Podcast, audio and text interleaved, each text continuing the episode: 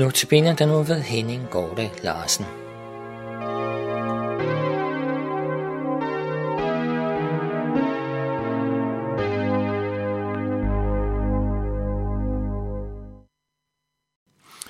Andagten i dag har jeg givet overskriften Bekymring. Jeg nævnte i præsentationsudsendelsen andagsbogen Se på Jesus. En andagsbog, som har været mig til hjælp og trøst. I andagsbogen er der et afsnit, som siger lidt om emnet bekymring. Bibelvers til andagten er hentet fra 1. Peters brev, kapitel 5, vers 7. Kast al jeres bekymring på ham, for han har omsorg for jer. Andagsteksten til dette vers lyder således.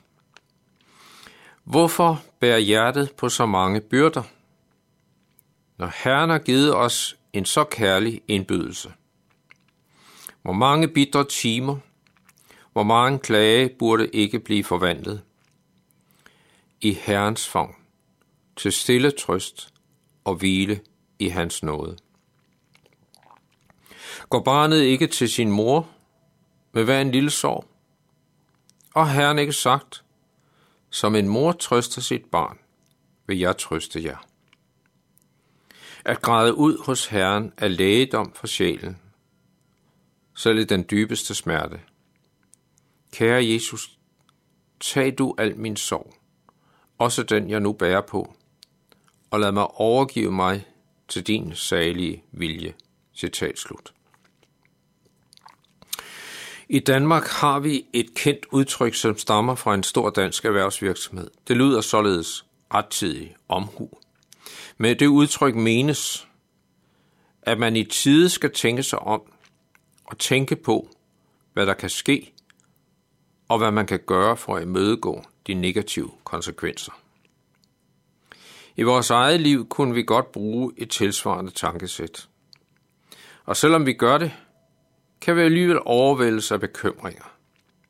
Nogle gange nødvendige, andre gange unødvendige bekymringer. Og det er meget forskelligt, hvad der bekymrer os. Hjemme hos mig mærker vi, at det er forskelligt, hvad der bekymrer min kone og hvad der bekymrer mig. Selvom vi trods alt har mange ting, som er de samme områder, der bekymrer os. Bibelen har omtalt bekymringer i flere forskellige sammenhænge. Også fordi bekymringer er noget, vi alle møder i forskellige skikkelser og med forskellige intensiteter. Jeg vil nævne nogle bekymringer, som omtales i Bibelen. I Matteus evangeliet kapitel 13 er beskrevet en lignelse, som kaldes lignelsen om sædemanden. På Jesu tid foregik såning ved, at sædemanden havde sin såsæd sad hængende i en pose over skulderen. Han tog så en håndfuld såsæd fra sin pose og kastede ud med hånden i en cirkelbevægelse. Sædekornet faldt så på forskellige steder. I lignelsen omtales fire forskellige slags steder. Noget faldt på vejen, noget faldt på klippegrund, noget faldt mellem tisler, og noget faldt i den gode jord. Linsen har så en forklaring til de fire jordbunde.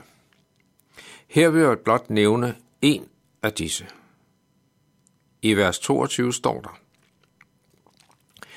Det, som blev sået mellem tisler, det er ham, der hører ordet, men denne verdens bekymringer og rigdommens blindværk kvæler ordet, så det ikke bærer frugt. Vi kan være så optaget af vores bekymringer. Ja, måske sågar skælde Gud ud for en masse ting, som er hent i vores liv. Ting, som helt givet menneskeligt set er bekymringsfuldt.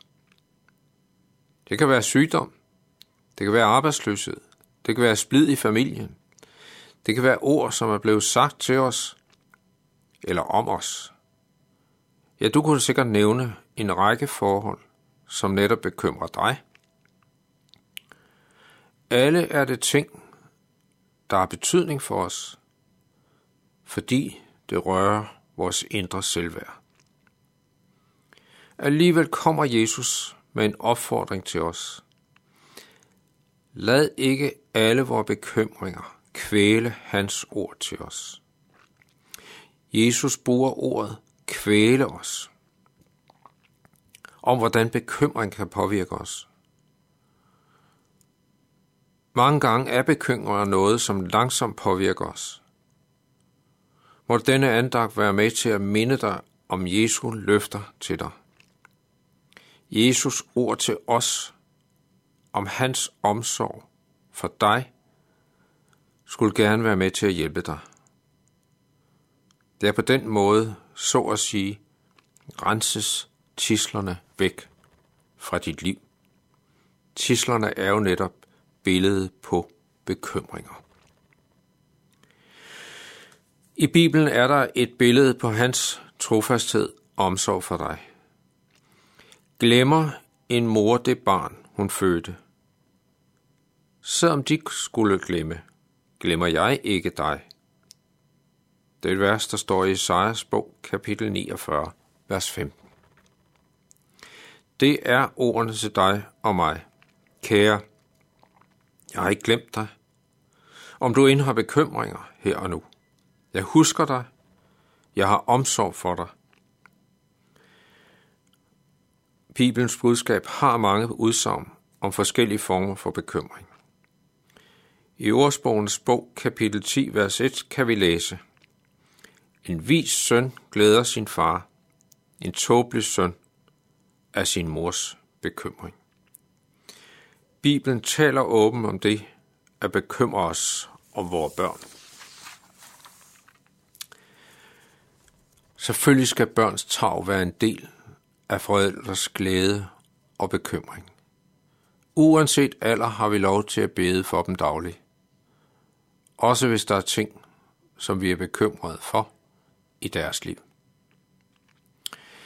I ordsprogenes bog kapitel 12, vers 25 står, Bekymring knuger en mands hjerte. Et opmuntrende ord gør ham glad. Sådan er der også nogle enkle livsdoms visdomsord at læse i Bibelen. Det er så vigtigt at have omsorg for hinanden. At nogen har omsorg for dig, og du har omsorg for andre. Jeg vil slutte med nogle ord fra andagsbogen at se på Jesus.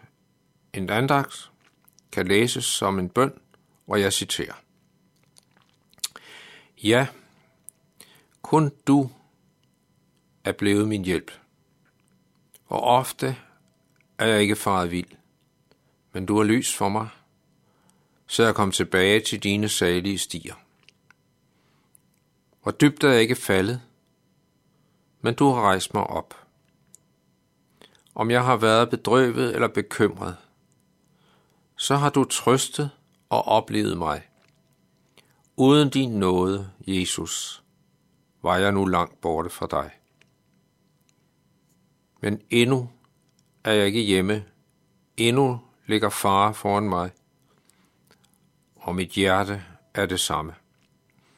Derfor beder jeg dig, gem mig under dine vingers skygge.